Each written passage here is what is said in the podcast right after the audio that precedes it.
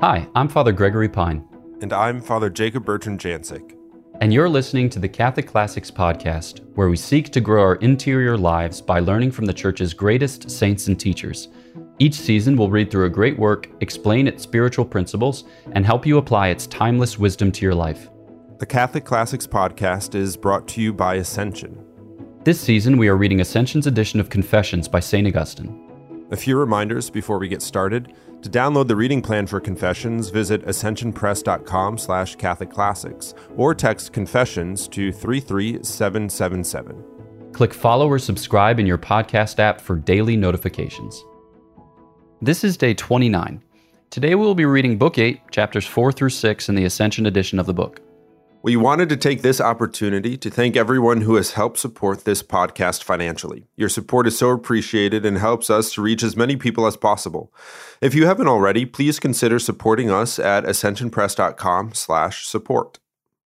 Okay, before we get into the reading, a quick look at what we're covering today. Again, almost there, but there are a couple more stories of conversion to tell, so that way St. Augustine might be moved to a place of beggary before the Lord, asking for the grace of conversion, which arrives. Um, so we hear here of St. Anthony of the Desert, or I suppose it's helpful to hear tell of St. Anthony of the Desert because the story is going to be recounted, but we're going to hear how two men were affected by his story. So I figure we just tell a story a little bit. Basically, St. Anthony of the Desert lived in the latter half of the third century and then the former half of the fourth century. And you can consider him the kind of founder of monasticism. Usually, when we think about monasticism, we think about people living together. We refer to that as the Cenobitic life. He founds like the kind of eremitic life, which is to say the life of hermits. So that's to say the monastic life of those who live by themselves, sometimes in loosely configured communities. But regardless, and the way that it happened was that he was passing by a church. He heard the gospel proclaimed uh, from Matthew 19, which describes the rich young man who asks the Lord how to be righteous. The law is recounted. He says, I've done these things. And then the Lord proffers the invitation if you would be perfect, go sell all that you have and give to the poor and come follow me. And St. Anthony is inspired by that call, moved by that call. He does sell all that he has. He entrusts the care of those in his charge, I think his sisters, uh, to some pious holy women in town. And then he goes to live in the desert. Uh, so, this monastic call is something that in the early church is very precious because once Christianity is no longer persecuted, there's a desire for a new kind of intimacy and intensity with the Lord. And we see that expressed in the life of the monks. So, monasticism is going to come to the West as inspired by these men who are living in the desert in various parts of Egypt and beyond. And so, this is, this is at work in the background, and this is part of the inspiration for St. Augustine. Great. All right, let's get started. In the name of the Father, and of the Son, and of the Holy Spirit, amen. Breathe in me, O Holy Spirit, that my thoughts may all be holy. Act in me, O Holy Spirit, that my work too may be holy. Draw my heart, O Holy Spirit, that I love but what is holy. Strengthen me, O Holy Spirit, to defend all that is holy. Guard me then, O Holy Spirit, that I always may be holy. Amen. In the name of the Father, and of the Son, and of the Holy Spirit. Amen. 4. Come, O Lord, and act. Stir us up and call us back. Kindle our hearts and draw us to you. Inflame our affection, and may our spirit be filled more and more with your sweetness. Let us now love. Let us make haste. See Song of Songs 1 4. Do not many return to you from a deeper hell of blindness than Victorinus did? Yes, and they come to you and are enlightened by you, receiving the light that gives those who receive it the power to become children of God. John 1:12. But if they are less well known, even those who know them feel less joy at this. For when a host of people rejoice together, each individual feels more exuberant joy because they kindle and inflame one another. Likewise, those who are well known influence more men to embrace your salvation and lead the way with many following them. Therefore, those who precede them rejoice greatly in them because they do not rejoice solely in them. Let it never be the case that in your house the rich should be accepted before the poor or the noble before those of humble birth. For you have, by contrast, chosen those who are weak in the world so as to shame the strong, choosing what is lowly and those who are despised in the world, indeed, those things that are not, so that you might bring to nothing those that are. See 1 Corinthians 1 27 and 28. And yet, even that least of your apostles, see 1 Corinthians 15 9, upon whose lips you pronounce these words, Paulus the proconsul, see Acts 13, after his pride was conquered through his warlike struggle, then placed himself under the easy yoke, see Matthew 11:29 of your Christ, thus becoming a humble subject of the great king, being pleased to change his name from Saul to Paul, in witness to such a great victory. For the enemy is more overcome in someone over whom he has a greater hold and by whom he holds on to a greater number of other people. But he has a greater hold upon the proud through their nobility, and through their authority they also exercise a greater hold upon others. So then, to the degree that men had felt esteem for Victorinus's heart, which was held by the devil as a kind of unassailable possession, and for his tongue, which had slain so many like a mighty and sharp weapon, so too, to an equal degree and in great abundance, should your sons rejoice upon seeing that the king has bound the strong man. See Matthew twelve twenty nine, taking his vessels from him to be cleansed and suited to your honor. See Luke eleven twenty two, thus becoming serviceable for the Lord, ready for any good work. See 2 Timothy 2:21. 5. But when this man of yours, Simplician, told me the story about Victorinus, I was on fire to imitate him. And he had told the story precisely for this reason. And he likewise added how in the days of Emperor Julian, a law was promulgated forbidding Christians to teach the liberal arts and rhetoric. In obedience to this law, he preferred to forsake the verbose discourse of the schools rather than your word, by which you give eloquence to mute tongues. See Wisdom 1021. Hearing this, I judged that even more than resolute in character, he was blessed, for he thus found an opportunity to serve only you. And this is what I was pining for, bound not by iron shackles placed on me by someone else, but rather by the iron of my own will. It was held by the enemy, thus chaining and binding me. My perverse will gave rise to my lust. And, serving this lust, I established a habit. And since I did not resist this habit, a kind of necessity was born. Thus, link joined to link in what I have called a chain, enslaving me in harsh bondage. However, a new will began to exist in me, desiring to freely serve you and wishing to take joy in you, O God, in whom alone is found certain delight. But it could not yet overcome my former wilfulness, which had only strengthened with age. Thus, two wills struggled within me, one new and spiritual, and the other old and carnal, and through their discord my soul was ravaged. Thus, through my own experience, I understood the words I had read. Quote, the desires of the flesh are against the spirit, and the desires of the spirit are against the flesh. Galatians 5:17. I myself was on both sides of this divide, though more so in what I approved in myself than in what I disapproved. However, now the latter was less myself, for I did not willingly embrace it, but rather endured it. And yet, it was through me that habit had obtained this power of warring against me, for I had willingly come to this state where now I willed not be. And who has any right to speak out against the just punishment that follows a sinner? Nor could I plead as I once did, saying that I still hesitated to scorn the world and serve you, because I was not yet fully sure of that truth. For now it was sure for me. But still enslaved to the earth, I refused to fight under your banner, fearing to be freed from all encumbrances as much as I should have feared being weighed down by them. Thus, like a man who was asleep, I was pleasantly weighed down with the baggage of this present world. And when I would meditate upon you, my thoughts were like the struggle of a man who would like to awake, but overcome by heavy drowsiness, falls back asleep. No men wish to sleep forever, for in all men's sober judgment it is far better to be awake than asleep. Yet, sluggish and weighed down in all his limbs, a man will most often wait to shake off his sleep, half displeased, yet yielding to it with pleasure, even after it is time to rise so too I was sure that it was much better for me to hand myself over to your charity than to my own disordered desire. However, although the first course of action seemed pleasant and was gaining mastery over me, the other still gave me pleasure and remained my master. Nor did I have any answer for you when you called out to me, saying, quote, Awake, O sleeper, and arise from the dead, and Christ shall give you light. Ephesians 5:14.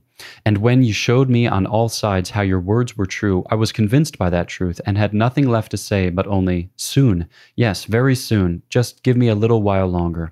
But very soon was still far away, and this little while longer stretched on for a long while. In vain I delighted in your law in my inmost self, but I saw in my members another law at war with the law of my mind, leading me captive to the law of sin that was in my members. See Romans 7 22 23. For the law of sin is the force of habit, by which the mind is dragged and held even against its will. However, it deserves this, for it fell into this state willingly. Who, then, will deliver me, O wretch that I am, from this body of death, if not your grace, through Jesus Christ our Lord? See Romans 7 24 25. 6. I will now declare and confess unto your name, O Lord, my helper and redeemer. See Psalm 19:14. How you delivered me from the bonds of desire that bound me so tightly to carnal concupiscence and from slavery to worldly affairs. Filled with increasing anxiety, I continued along at my normal business, daily sighing to you. I was present in your church whenever I was free for this business, whose burdens were the source of my groans. Alypius was with me, now free from his third term in his affairs of law, now waiting to find someone to whom he might sell his counsel, as I sold rhetorical skill, if teaching can indeed impart it. And on account of our friendship, Nebridius had now agreed to teach under Verecundus, a grammarian who was a citizen in Milan and a very intimate friend to us all. This man urgently desired and beseeched us to provide, on the basis of our friendship, the faithful assistance that he so greatly needed. Thus, Nebridius did not come to this labor looking for some advantage for himself, for he might have made much more of his learning if he had so willed, but rather as a most kind and gentle friend. He did not wish to fail to fulfill a just request raised by our friendship, but he did this very discreetly, avoiding recognition by men esteemed highly by the world. Thus did he avoid the distraction of mind that comes from such affairs, for he desired to have freedom and leisure, for as many hours as would be possible, to seek, read, or hear something concerning wisdom. Behold, then, one day, when Nebridius was absent, for some reason I cannot recall now, a man named Ponticianus came to see me and Alypius. He was a fellow African, now occupying a high office in the emperor's court. I do not know what he wanted from us, but we sat down to converse. It happened that upon a table set up for a game, he saw there before us a book which he took and opened. He was surprised to find there the writings of the Apostle Paul, for he had thought it was going to be one of the books with which I was wearying myself in my teaching work. He smiled at this and looked at me, expressing his joy and wonder that he unexpectedly found only this book here before my eyes. For he was a baptized Christian, a man who often in church bowed in frequent and prolonged prayers before you, our God. When I then told him that I spent much energy reading those scriptures, our conversation turned to Anthony, the Egyptian monk, whose name was held in high esteem among your servants, though we did not know anything about him. When Ponticianus discovered this fact, he expanded on the subject, telling us more, and he was amazed that we were unaware of such an eminent man. But we stood there amazed, hearing of your wonderful works which were attested to so fully in such recent times, indeed, nearly in our own days, wrought in the true faith and the Catholic Church. We all marveled, our group, at the greatness of Anthony's deeds, and Ponticianus at the fact that we had previously heard nothing about them. He then discussed the great hosts of men in the monasteries and their holy ways, which were a sweet smelling offering to you, as well as the fruitful deserts in the wilderness, about which we knew nothing. And there was a monastery outside the city walls of Milan, cared for by Ambrose, and we did not know it. He continued speaking to us while we listened with bated breath. Thus he told us how one afternoon in Trier, when the emperor was attending the games in the circus, he, Ponticianus, and three other men who were his companions went out to talk in the gardens near the city walls. There, walking in pairs, one man went with him, while the other two wandered off by themselves. Those men happened to find a small house where a group of your servants lived, who were poor in spirit, to whom the kingdom of heaven belongs. See Matthew 5 3. And there they discovered a little book containing the life of Anthony. One of them began to read, admire, and feel his heart enkindled. And as he read, he meditated upon the idea of taking up such a life, abandoning his worldly position so that he might serve you. Now, these two men were what were referred to as agents in public affairs. Then, suddenly, filled with holy love and sober shame, angry with himself, he looked at his friend and said, Tell me, I ask, what do we intend to attain by all of our labors? What are we aiming at? What is the purpose of our service? Can our hopes in court rise any higher than to become the emperor's favorites? And is not even this attainment brittle and perilous in so many ways? Yet think of how many perils we must pass through in order to reach something even more perilous. And when would we attain this standing? But if we wish to be a friend of God, we can become that at once. These were his words, and filled with the birth pangs of this new life, he again turned his eyes toward the book continued reading, and was inwardly transformed in that secret place where you see all things, and his mind was stripped of the world, as was soon clear. For as he read, with his heart rising and falling like the waves of the sea, he stormed at himself for a time, and then discerned and determined that he would set out on a better course. Now that he was yours, he said to his friend, I've now broken loose from the hopes that we shared, and am resolved to serve God. From this hour, here in this very place, I will begin to do this. The other man answered that he would cling to him in order to partake in so great a reward and service. Now they were yours, and they were building the tower with its necessary cost, forsaking all they had and following you. See Luke 14, 26 through 35. Then Ponticianus and the other man who was walking with him elsewhere in the garden came in search of the other two men, and finding them in the same place, they then advised them to return, seeing that the day was nearly over. But they responded by telling them about their resolution and purpose, and explained how they came to this settled decision, and they begged them at least not to bother them if they did not wish to join them. But although Ponticianus and his companion did not turn from their way, nonetheless they did lament, and, as he affirmed, piously congratulated them, asking for their prayers. Thus, with hearts still lingering upon worldly things, they went off to the palace. However, the two men remained in the small house their hearts fixed upon heaven, and both of the women whom they were to marry also, upon hearing of this, dedicated their virginity to you, O God. Okay, in this passage, so the chapters from chapter 8 that we just, nope, the chapters from book 8, let's go, Father Gregory. Uh, the chapters that we just read uh, are in the immediate lead up to the conversion of St. Augustine. And he's going to recount some more stories. He's going to give us a big prayer sequence as well, which is very beautiful.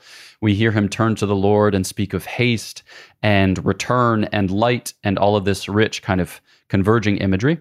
And we hear the, the end of the story of Victorinus, which we talked about in our last episode. Um, so Saint Augustine's kind of sorting out. It's not it's not just because he's noble that it's good, but because it represents a certain humbling, which testifies to the power of God and also the influence that this man can exercise over the Christian faithful who are present there for his conversion and beyond.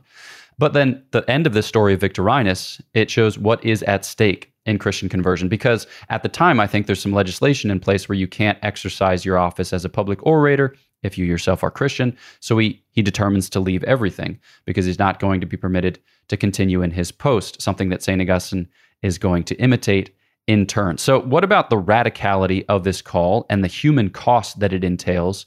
Uh, what what does that do to the individual who stands before the prospect of conversion? Is it something that that inspires? Is it something that intimidates? I don't know. What do you think, Father Jacob Bertrand?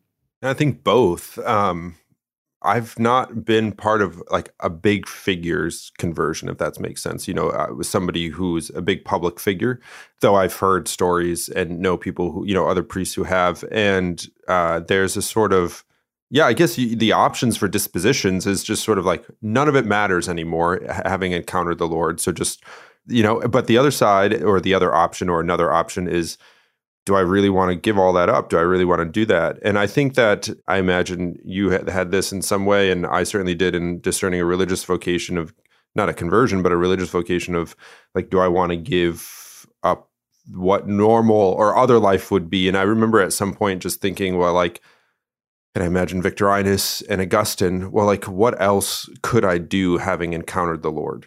You know, but pursue him and then figure out the costs after or ignore the costs after. And yeah, I think that that's the way Jesus works. is he he calls and the rest doesn't matter.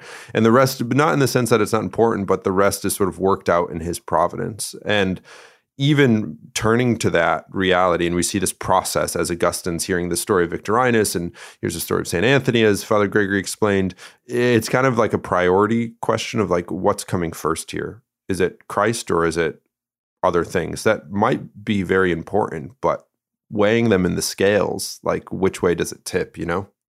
Yeah, I was, I was recently in conversation with a man who was thinking of being received into the Catholic faith, but it would entail uh, great trial and great tribulation on his part, specifically because he was very much involved with the Christian denomination, Ecclesial Communion, um, that he would be leaving or that he would be fulfilling, I suppose. And uh, he was trying to manage the kind of financial and social and political fallout by anticipation. And, you know, I gently encouraged him, and it's his choice ultimately to make or his choice to respond to the grace of God uh, in the way most appropriate. But it's like, yeah, I mean, all you get is Jesus. Like, that's the promise. All you get is Jesus. You don't get the promise of Jesus and everything else will work out you can say with Dame Julian of Norwich, all will be well, all manner of things will be well. But that doesn't necessarily assure us that, like, physically you'll be in fit shape, or emotionally you'll be all homeostatic and tranquil, or psychologically you'll be all integrated. You know, it will often mean devastation of a certain sort in all of those registers. But you get Jesus. And I think that the Christian conviction at the end of the day is that's enough. That's everything, you know, and apart from that, there is nothing.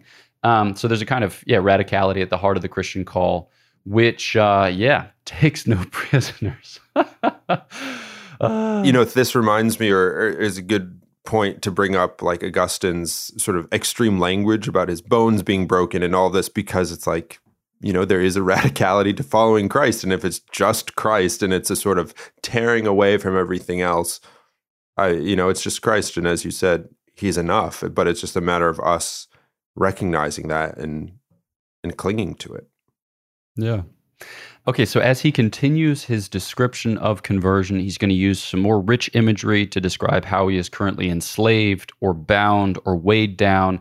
And he'll use this chain of habit clinking along, and he'll describe his current state as a kind of sleep, or, you know, he makes reference to the war and his members. He appeals a lot to the text from Romans 7.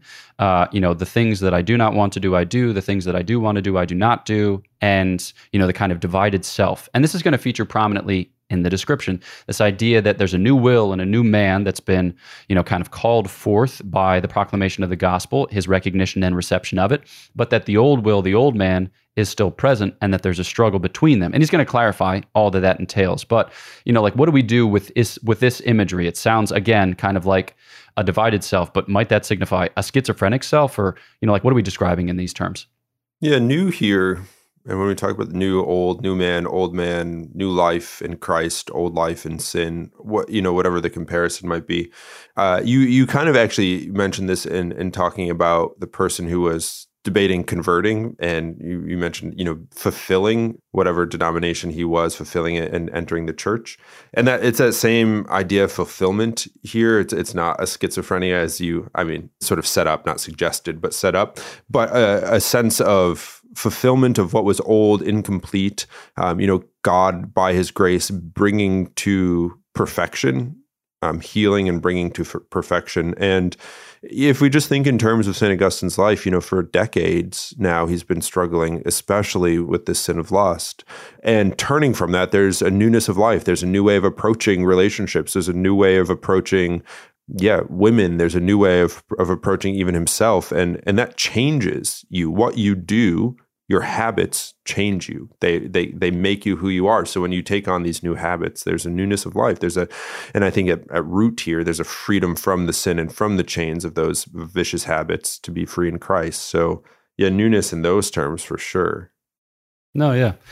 And he appeals you know i think it's a text from st paul's letter to the ephesians where he refers to the new man. And i think that that gets at the well he also will quote this passage again from St. Paul's letters to speak of the newness of life that comes with the resurrection. And that gets picked up in the subsequent tradition. You'll see it, like especially in the Latin fathers, you know, Novitas Vitae. It's something that's that's just like very powerful because while we might get used to it, while we might get accustomed to the language, it's not just like the old life with some slight adjustments. We're not tinkering. We're not like you know just managing. We're we're being transformed, and that's the real promise with the life of grace and virtue and the gifts of the Holy Spirit that we are being transformed. You know, the old man is is wasting away, is perishing all the day long, but the new man, right, is being built up, edified, called forth. All right, so then we get to the the end of the passage from which we just read and this is where things are really set into motion. He, he's with Alypius and Nebridius, and Ponticianus comes. He sees St. Paul's letters on the table. He leads in with the story of Antony, which we recounted at the beginning of this episode in brief, and then of an encounter that he had in Trier, which I think is in modern day Germany, but getting on towards the Low Countries, uh, where he's walking about. He and three other individuals they pair off, and the two men, you know, to whom he is not party, they you know have have the story of Saint Anthony presented to them or recounted to them. I think they pick it up in a book and they're just cut to the quick. And so they determine at that juncture to live a comparable life, a, a kind of monastic life. And this is brought on by the description, you know, Ponticianus is saying, yeah, there's a monastery right here in Milan outside the city that St. Ambrose has the charge of. So it's all brought before their eyes at once that there is this possibility of a monastic life, which corresponds to their desire to live a common life in pursuit of the truth. And that there are saints who have had their lives transformed um, by a radical call of the gospel, and that they have been drawn into this monastic life precisely so as to fulfill their vocation, to use terms that, that St. Augustine does not, but which are, are kind of more natural to us to use. So here we are on the doorstep of conversion, and it's the conversion of St. Anthony, which prompts the conversion of these two men, which is now prompting the conversion of St. Augustine. What do you have to say about all these, you know, interconnections or these relationships?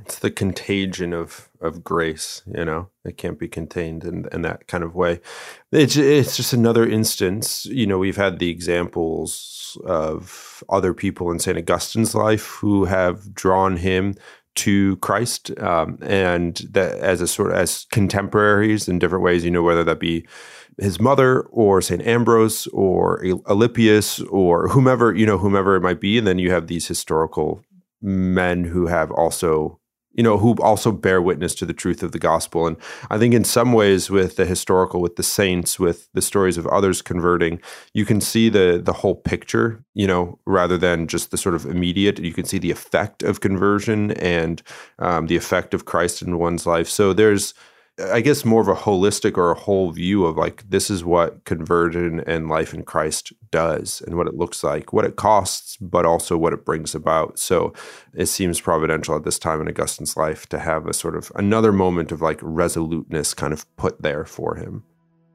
Boom. Boom goes the dynamite, as said one college sports announcer, and as has been quoted many times since through the internet. So we are getting excited. I hope you are getting excited because the time is drawing nigh. So, know of our prayers for you. Please pray for us, and we'll catch you next time on Catholic Classics.